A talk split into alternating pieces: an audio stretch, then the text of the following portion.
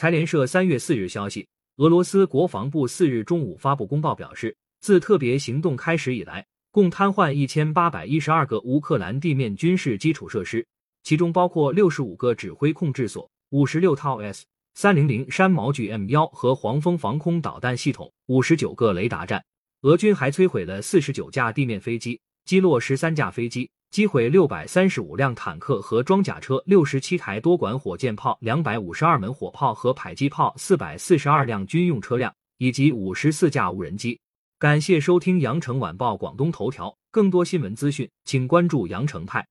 喜马拉雅语音合成技术，让您听见更多好声音。